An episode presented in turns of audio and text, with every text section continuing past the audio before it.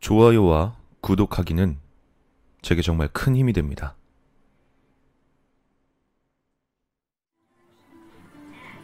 개념이 없는 인간들의 가치관이란 건 우리의 상상을 훨씬 뛰어넘을 때가 있다.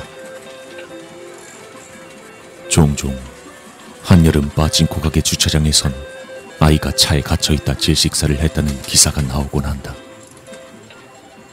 그건 사실 파친코를 하는 사람들 사이에 널리 퍼져있는 징크스 때문이다.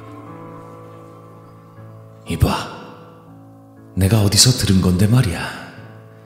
아이를 데리고 와서 아주 더운 곳에 주차를 하고 아주 아슬아슬할 때까지 방치를 하면 아주 크게 딸 수 있다지 뭐야, 라는 거지.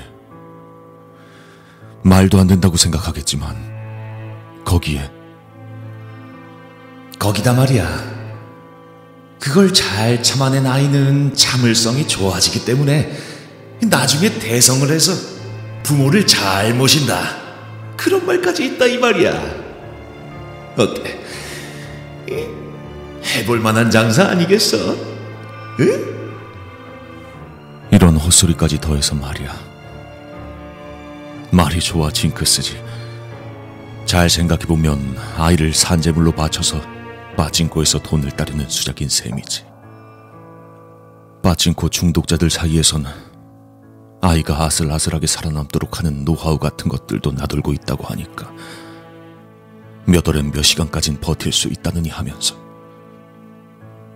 물론 그딴 노하우가 맞을 리가 없으니까 아직도 아이들이 차 안에서 질식을 당하고 있는 거겠지만,